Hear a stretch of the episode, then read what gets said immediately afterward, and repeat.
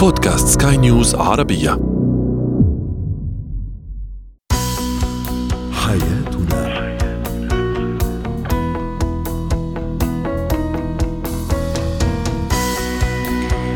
مستمعينا الكرام أهلا بكم معنا إلى حياتنا. فضاؤكم اليومي الذي يعنى بشؤون الأسرة وباقي الشؤون الحياتية الأخرى والذي يمكنكم الاستماع إليه عبر منصة سكاي نيوز عربيه dot com slash podcast وباقي منصات سكاي نيوز العربية الأخرى. أيضا وبالمشاركة عبر رقم الواتساب 00971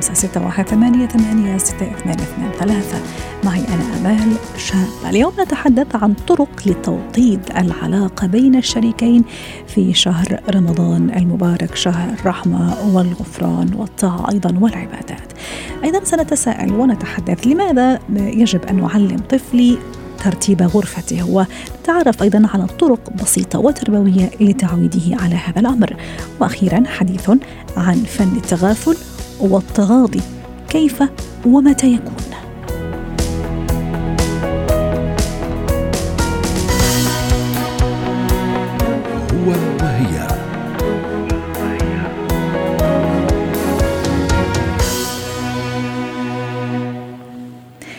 كيف نوطد العلاقة مع الشريك في شهر رمضان المبارك؟ للحديث عن هذا الموضوع ينضم إلينا من أبو ظبي دكتور خليفة البحرزي رئيس المجلس الاستشاري الأسري. يسعد أوقاتك دكتور خليفة ورمضانك مبارك. ينعاد عليك بالصحة والعافية يا رب. الله يتقبل. دكتور خليفة كيف يستغل أو يستفيد مش يستغل خلي يستخدم لغة يستفيد. كيف يستفيد الزوجان من هذا الشهر شهر الطاعة والعبادة والصوم لبدء صفحة جديدة في حياتهم أو استمرار طبعا هذه الحياة على مبدأ الحب والرضا ومراعاة كل طرف للآخر والتغاضي أهم شيء عن الهفوات الصغيرة. جميع محطات الحياة بحاجة إلى إعادة تدوير إلى إعادة تجديد إلى إعادة تطوير إلى تحسين إلى تبديل. نسميها التاءات الست. شهر رمضان أجمل فرصة سانحة لإعادة تجديد العلاقة لا سيما أن أغلب العلاقات الزوجية كما أثبتت الدراسات التي خرجت بها نتائج في المجلس الشهري الأسري أثبتت أن من كل عشر علاقات هنالك سبعة علاقات مصابة بظاهر نسميها الاحتقان العاطفي. الاحتقان العاطفي توقف المشاعر الاضطراب في الحوار العصبية الحدة الابتعاد الجفاء الفجوة لديها تقريبا يمكن عشر مؤشرات أساسية. شهر رمضان يأتي كأجمل فرصة وكمحطة لإعادة تجديد العلاقة لأن أغلب العلاقات الزوجية للأسف منذ أن تنطلق وتنشأ العلاقة المشتركة لا يقوم الزوجان بعملية التجديد أو التحسين أو التطوير أو التبديل أو التغيير وهذا يؤدي إلى انخفاض معدل المشاعر العاطفية أو نحن نسميه انحسار الخزان العاطفي إلى درجات جدا سيئة، لذلك هذا الشهر فرصة جميلة جدا أن يبدأ الزوج وأن تبدأ الزوجة بإعادة ترميم العلاقات المتضررة من خلال الخلافات السابقة أو الحوارات أو الاحتقان أو التراكم الانفعالي. التي تصيب أغلب العلاقات الزوجية. طب في خطوات دكتور خليفة أيضا حتى ننتقل من من من الكلام النظري إذا صح التعبير إلى إلى خطوات عملية. خاصة ذكرت حضرتك نقطة كثير مهمة العصبية. يعني ما عادة في بعض الأزواج خلي أقول مثلا يرتبط عندهم الشهر الفضيل بالعصبية. ممكن متعودين على بعض العادات قهوة شاي وما إلى ذلك. ممكن تزيد شوية نسبة العصبية الحالة المزاجية تتغير التوتر غضب وما إلى ذلك. أعطيني في خطوات عملية. دكتور خليفة كيف أحتوي هذا الموضوع؟ كيف أتغاضى عن هفوات الشريك سواء زوج أو زوجة؟ تطبيق بعض القواعد الأساسية، القاعدة الأولى لا يفرق مؤمن ومؤمنة. إن رضي منها إن كره منها شيء رضي منها بآخر، هذه القاعدة الأولى، ما في إنسان على وجه الأرض كامل. كامل بحسناته أو كامل بصفاته، جميع البشر كلهم لديهم مزايا ولديهم خطايا، لذلك طالما هذا الشريك لدي في البيت يجب أني اتقبله، مسألة الاحتواء والتقبل، تقبله بكل ما فيه من سلبياته من أسل من اخطائه من هفواته لابد من عملية التقبل وعدم إيجاد لغة المقارنة. أني أقارن بشخص آخر أو بشخص أفضل من من طرف آخر. المسألة الثانية تأتي بمبدأ المبادرة وخيركم الذي يبدأ بالسلام. عدم اجترار السوابق القديمة وعدم الحكم على المواقف السابقة وإنما أعطي فرصة جديدة وأفتح صفحة جديدة بأن هذا الإنسان يستحق أني أنا أعطيه مجال للتعامل من جديد رائع. النظر إلى إيجابيات الطرف الآخر التقارب في الاهتمامات والتشارك في النشاطات والممارسات. والتقارب في العبادات أيضا أتصور هذا دكتور خليفة. نعم. مفتاح وباب جميل جدا لإعادة توطيد العلاقة. التقارب بالعلاقات الاجتماعية بالزيارات بالتواصل. كثير من الممارسات التي تؤدي إلى زيادة التواصل ما بين الزوجين يجب أن يقدم عليها كل طرف الآخر. لا ينتظر الرجل أن تأتي زوجته ولا تنتظر الزوجه أن يبادر هو وإنما الكل يقترب ويعطي خطوة إيجابية. يجب أن نبدأ نمارس مبدأ العفو والتسامح على ما بدر لأن في كثير من التراكم الانفعالي على مواقف سابقة. هي إلى الآن مجروحة هي إلى الآن مصابة متضررة من مواقف سابقة. يأتي هذا الشهر لنفتح صفحة إني أعفو عما بدر وعما قام به ذلك الإنسان وكذلك الرجل. يسامح وليعفو وليصفح الا تحبون أن يغفر الله لكم. هذا الشهر فرصة لأن نعطي لأنفسنا صفحة جديدة خالية من السوابق القديمة أو التراكمات لكي نعطي لأنفسنا مساحة جميلة من المشاعر ومن الأحاديث الجميلة والحوارات والتصرفات والممارسات التي ستعمل على زيادة الخزان العاطفي باذن الله تعالى. أكيد دكتور خليفة هذا الشيء أكيد يعني من دون شك سينعكس ايجابا على الأسرة بشكل عام، حتى على الأطفال لما يشوفوا هذا الجو المريح، هذا الجو اللي فيه كثير زي ما تفضلت من الرحمة، من المغفرة، من المودة بين الأب والأم، أكيد هذا السكينة راح يعني تنعكس ايجابا على على البيت بشكل عام. لا شك أن هذا الشهر وخاصة في أنه شهر العبادة وشهر الفضيلة نستغل جميع الممارسات الإيمانية ونبدأ بإيجادها في المنزل من قراءة القرآن، من الإفطار الجماعي، من مطالعة السيرة، من الحوارات، من المشاركة في إعداد الوجبات، من الدخول في المطعم، من المساعدة في المنزل، من الزيا... من الذهاب لصلاة التراويح في المسجد الجماعة، من زيارة العوائل، من التواصل الهاتفي، كثير من الممارسات.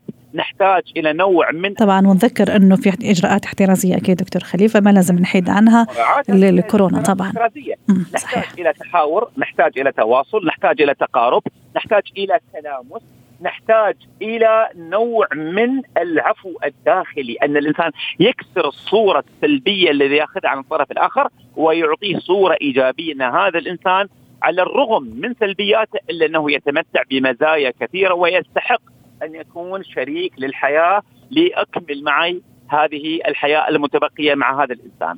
شكرا لك دكتور خليفة المحرزي رئيس المجلس الاستشاري الأسري ضيفنا الكريم من أبو ظبي يعطيك العافية.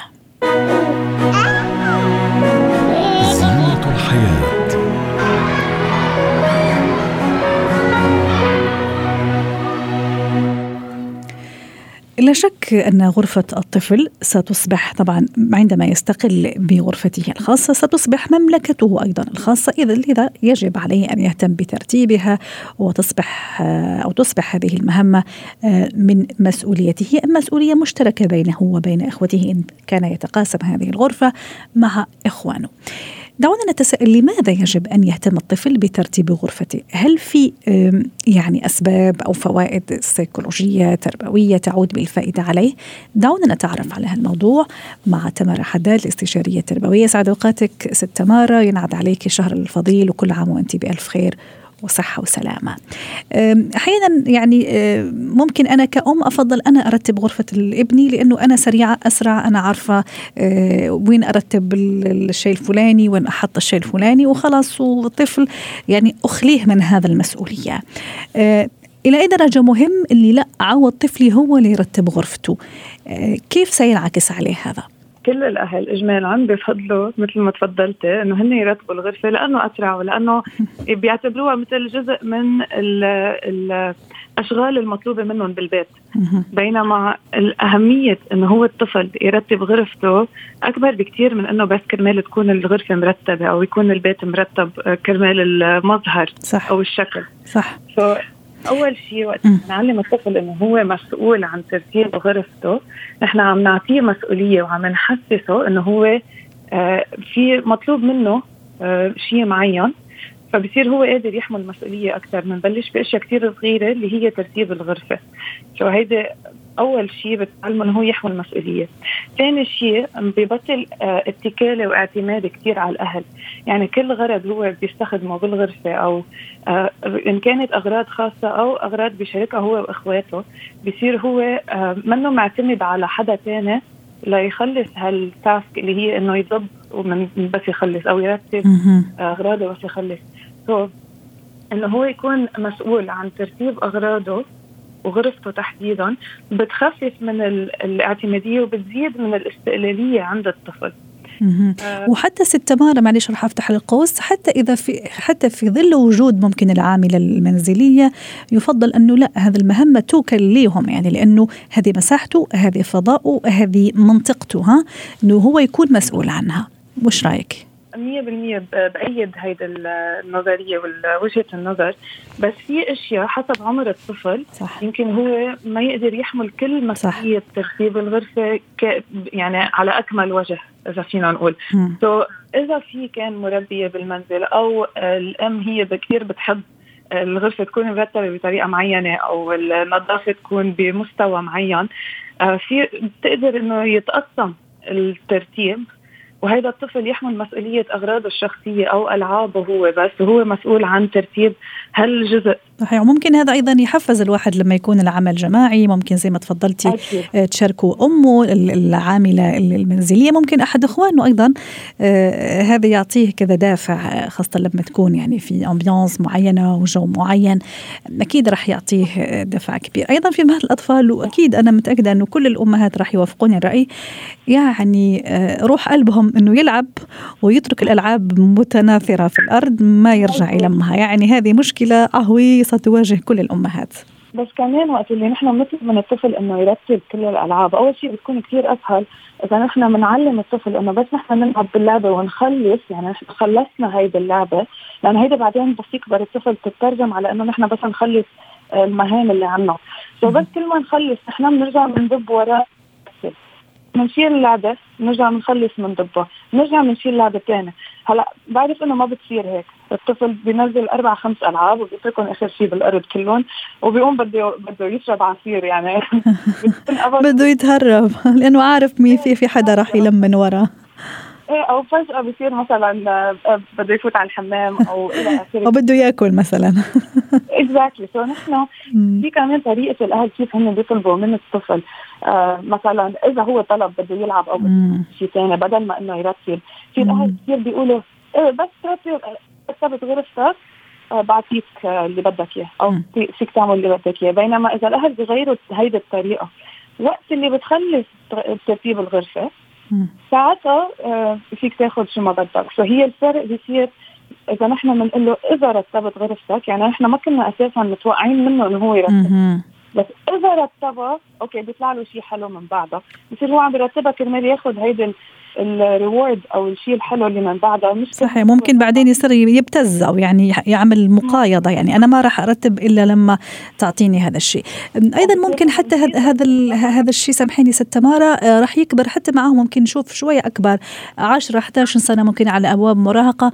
ما يرمي لعبه ممكن يرمي iPad شواحن هاتف iPhone يعني يخلي أغراضه ثيابه مثلا. والأم فعلا تتعب في هذا في هذا يعني أمام هذا الوضع يعني خاصة إذا كانت عاملة تصوري ترجع من البيت وتلاقي مثلا غرفة المراهق يعني مش مش مرتبة. كيف أتعامل معهم؟ يعني عندهم شوية وضعية خاصة لأنه شوية عنيدين هم في هذه المرحلة. صحيح مزبوط. هن المراهقين إجمالا بيحبوا يعمدوا كثير وبيحبوا لأنه بيكونوا هن عم بيطوروا من شخصيتهم أكثر. بس الفكرة هي إنه نحن مش مفروض أبدا إنه نهدد أو نستخدم الأسلوب اللي إذا ما إذا ما رتبت غرفتك آه رح تتعاقب إذا ما رتبت غرفتك رح ياخذ الآيباد إذا ما رتبت غرفتك آه إلى آخره. سو لازم نحن من قبل ما أصلا نوصل لسن المراهقة نكون نحن معودين الطفل إنه في أشياء من من المهمات بالبيت هو مسؤول آه، منه يعني مسؤوليته. متى يعني يبتدي يتعود أو يعني يفهم هذا الموضوع؟ ثلاث سنوات أكبر شوي؟ حتى فينا فينا على السنتين نحن نبلش نعلم الطفل مهارات الترتيب بطريقة كثير حلوة ولذيذة ومثل بلعبة. يعني مثلا إذا كنا عم نلعب كثير فينا نعمل لعبة ثانية نحن وعم نرتب إنه كل الألعاب اللي لونهم أزرق بنحطهم هون، كل الألعاب اللي لونهم أحمر بنحطهم هون مثلا. م. على العمر ثلاث سنين اجمالا هم الأطفال كثير بحبوا يساعدوا في البيت، ففينا نحن نبلش نعطيهم هالمسؤوليات الصغيرة وهن بيكونوا مبسوطين من هيدي صح إنه هم عم بيساعدوا ماما وهن هن يعني في لهم وجود بالبيت أنا في عندي مرة أحدى الصديقات أعطتني فكرة كثير جميلة وإني حابة أشاركها أنا اليوم مع المستمعين ومع حضرتك. بتقول مثلا لما ابني ينظف مثلا ركن معين أو في, غرفته أنا أقوم أصور المكان مثلا المكان المرتب فيصير حتى هو يقارن. شوف المكان كيف كان قبل وشوف هلا بعد ما رتبته كيف صار. فتصور فكرة جميلة جدا ممكن نتقاسمها اليوم مع ربات البيوت مع الأمهات ممكن لما لا تحاول إنه تعملها ست تمارة حتى نختم معك هذا اللقاء على خير. مزبوط. بتصير حلوة الفكرة لأنه خاصة عند المراهقين بتصير بتعطيه هذا الإحساس ال feeling of accomplishment إنه هو أنجز معين مهمة معين. سو كثير حلوة هيدا الفكرة ورح شاركها أنا كمان. يلا مبسوطة إنه اليوم رح تشاركينا هذه الفكرة زي ما شاركتينا اليوم موضوعنا. أسعدتيني اليوم ست تمارة حداد شكرا.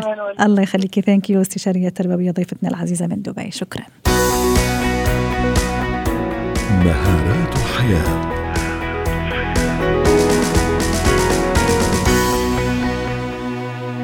اليوم في مهارات الحياة سنتحدث عن فن التغافل والتغاضي لماذا فن؟ لأنه ليس الكثير منا من آه، يحسن هذا الفن ويحسن التعامل معه لأنه عنده أوقاته وتوقيته وطريقة معينة للتغافل والتغاضي للحديث عن هذا الموضوع رحبوا معي بجورجينا إبراهيم مدربة مهارة الحياة ضيفتنا العزيزة من بيروت. ست جورجينا يسعد أوقاتك. من زمان ما سمعنا صوتك. أتمنى أنك تكوني بخير وبصحة وسلامة. في المثل الشعبي يقول لك طنش تنتعش آه اليوم الحديث عن التغافل والتغاضي اللي هو التطنيش يعني باللغة العامية. كيف أتغافل؟ كيف أتغاضى؟ ما هي الأشياء اللي لازم أتغافل فيها وحتى أعيش بسلام وهدوء؟ مزبوط آه، هلأ في أشياء كثير آه، بدنا نحن نسأل حالنا.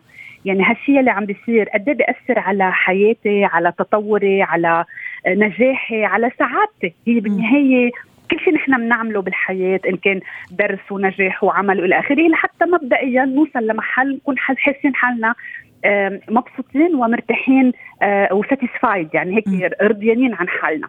هلأ في كثير أمور فينا نطنش عنها وهلأ بنحكي عنها ولكن بس لحتى إذا بدك هيك نرجع لحديث ضيفتك اللي كانت قبل شوي. لا أكيد الأمور اللي لها علاقة بتربية الأولاد بالأغلاط اللي بتصير ما فينا نطنش عنها يعني حتى مش كل اللي عم يسمعونا هلأ يقولوا ها يلا عم نحكوا عن التطنيش بنطنش على كل شيء. لا في أمور ما فينا نتغاضى عنها لأنه بالنهاية عم نكون عم نضر أولادنا عم نضر الأشخاص اللي نحن عايشين معهم. لازم نلفت له النظر ولأنه يمكن هن ما عندهم إذا بدك الوعي ولا الخبرة اللي مرقوا فيها لحتى يعرفوا إنه هيدا غلط وهيدا صح. فهيدا موضوع كمان كثير مهم.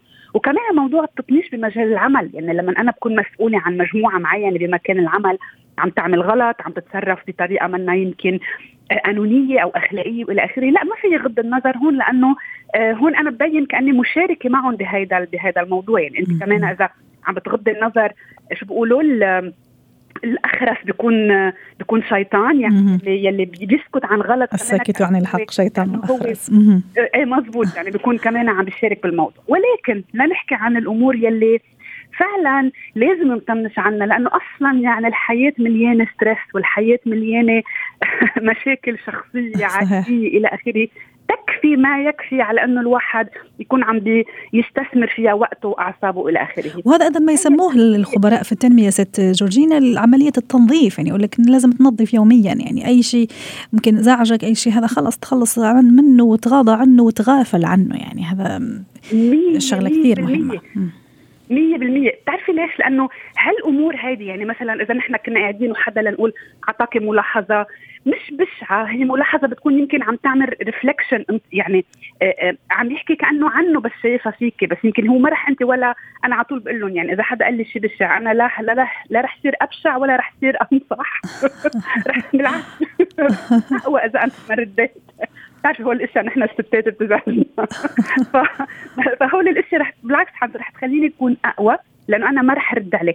ذات الشيء مثل في في هيك فيلم كثير حلو أوقات بنحطه بالتدريب. إذا حدا رمى رمى عليك آه، رمى علي مثلا هيك أمور قمامة مثلا برجع أنا وبرد عليه ما هو الواحد بده يسأل حاله هون أو بكمل طريقي في مثل بيقول إذا نحن كل حدا بده يقول لنا كلمة بشعة بدنا نوقف ونرد عليه ما بنوصل على المحل يلي نحن واصلين له. صح, صح. ولا لا؟ 100% كثير أمور بوقتنا هلأ هلأ وبالماضي. وهون إذا بدك هذه يمكن أكيد أنت بكرة بتستضيفي أشخاص وأخصائيين بعلم النفس إنه في اشخاص في أمور صارت معهم من سنة وسنتين بيرجعوا بيقولوا لك إيه بس ما أنت من السنة الماضيه حكيتيني هيدي الكلمة وأنا مش نسيت لك إياها وهيك بكون أنا أصلا نسيت وين كنا السنة الماضيه هيدي أمور كأنه واحد حملها على كتافه وعم بتقله ما عم تخليه يمشي لقدام ما عم تخليه ينبسط بيه بال بال بالوقت وبالدقيقة يلي نحن عايشينها لأنه أصلا الحياة هي هلأ هي الثانية هلأ أنا وعم بحكي أنا وياك هي هلأ الحياة مش من خمس دقائق ولا من عشر دقائق نحن عايشين هيدي الثانية. فهيدي إذا بدك قناعة كثير أوقات بنكون قاعدين نسمع مثلا كلمة بشعة أو على على مواقع التواصل الاجتماعي قديش نحن عم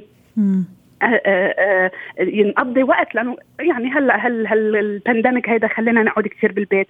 في كثير أشخاص عندها سلبية يعني ما بتشوف شيء حلو فاي شيء حلو بتعلق عليه بسلبية. فكمان هالأشخاص مش ضروري نرد عليهم. في نعمة على ال social media اسمها block. اعملوا block وكملوا حياتكم عادي. هلا عم نحكيهم نضحك شوي بس هيدي عن جد أشياء بتسمم بتخليك تحس يمكن أوقات بتعطيك قلة ثقة بحالك إذا الناس اللي كثير بتنتقد أو الأشخاص اللي بتكتب أشياء سلبية بصير الواحد يسأل يشكك بحاله. بنقول المثل العالم يشكك والجاهل يؤكد. مضبوط هيدي بصير أوقات تسألي حالك إذا مضبوط أنا عم بتصرف ولا لا.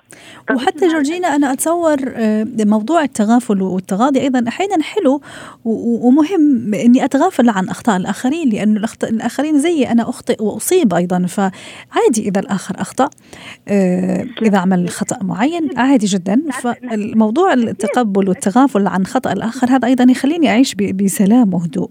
لأنه أنا إذا عديت أخطاء الآخرين وأشرت لها أنا ما بصير قديسه صح, صح. ولا لا؟ ما كلنا من بنغلط هيدا يعني مثل بينقال بعدين كثير أوقات شو بدي أحرج الناس بأمور يمكن هن غلطوا فيها، ما هذه كمان من الإتيكيت ومن من أصول يمكن يمكن خبرهم على جنب لوحدهم مش قدام الكل، فكمان هيدي كثير أمور مهمة بتخلينا يعني نبني علاقات إذا بدك سليمة صحية ومثل ما قلتي ما حدا منا ما بغلط. يمكن أنا عم بحكي عم غلط بس يمكن ما حدا يمكن احتراما لإلي ما حدا ما حدا قال لي. فكمان علي أنا كمان. صح. برجع بقول لك هون كمان كله بيعتمد على الموضوع. يمكن إذا حدا عم بغلط بشيء آه، آه، له علاقة بالأخلاق، له علاقة بالقانون، له علاقة بحرية الغير، له علاقة بسلامة الغير، لا أكيد هو مش إنه ببرم وجهي وبطنش بس في كثير أشياء بتصير بالحياة اليومية كلمه حدا بقلنا إياها بشعة حركة بتصير. نحن وعم نسوق حدا يمكن شو بعرف نقلنا كلمه بشعة. ما بتعرفوا هذا الشخص يمكن جاي من مستشفى حدا متوفى له معصب و... و... وزعلان كثير فشافنا نحن وفش خلقه فينا فلما نحن بنصير أوقات نبرر للناس تمرق الأمور من دون ما نحن يعني صح. هيك نشحن نشحن حالنا بطريقة سلبية لأنه رح نرجع نرميها على حدا ثاني هيدي هيدي وجورجين أيضا ما تشوفي أنه التغافل أيضا في, في مكان من من الأمكنة يعني؟ آه، هو هو وجه آخر للحب يعني. هما وجهان لعملة واحدة. أنا لأني بحبك بتغافل عن أشياء ممكن تعمليها بتغاضى على أشياء لأني حرصا مني على أني أنا ودي العلاقة ما بيني وبين جورجينا مثلا انه بتكفي بتكمل. ف آه، وحتى مثلا هذه في حياتنا ممكن مع الزوج مع الزوجة مع أقرب الناس لينا ممكن يخطئوا ممكن يعملوا أشياء ما تعجبنا لكن نضطر انه نتغافل ونتغاضى ليس ضعفا منا بل بالعكس ذكاء منا حتى نكمل مع هذا الشخص. عم بتقولي فكرة كثير فكرة كثير حلوة. ولكن كمان هون لأنه نحن هذا الشخص عايشين معه يعني هذا سيف ذو حدين. بتقولي ما بدنا كمان هذا الشخص يصير اخذنا for granted إنه آه يلا جورجينا لو لو حكينا شو ما كان ما, رح ترد ما رح تزعل. أكيد طبعا الواحد يميز يعني و... أكيد. إيه أكيد أكيد. لا طبعا طبعا. وانتبهي إذا نحن كل شغلة بدنا بالعلاقات العائله الأهل يعني المزوجين كل شغلة بدنا نحن نعمل نكد عليها. ما راح نخلص. صحيح. شكرا لك جورجينا إبراهيم أسعدتيني اليوم ضيفتنا العزيزة من بيروت يعطيك العافية. حياتنا.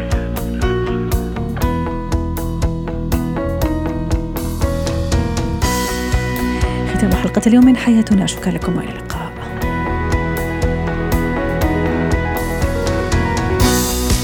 حياتنا.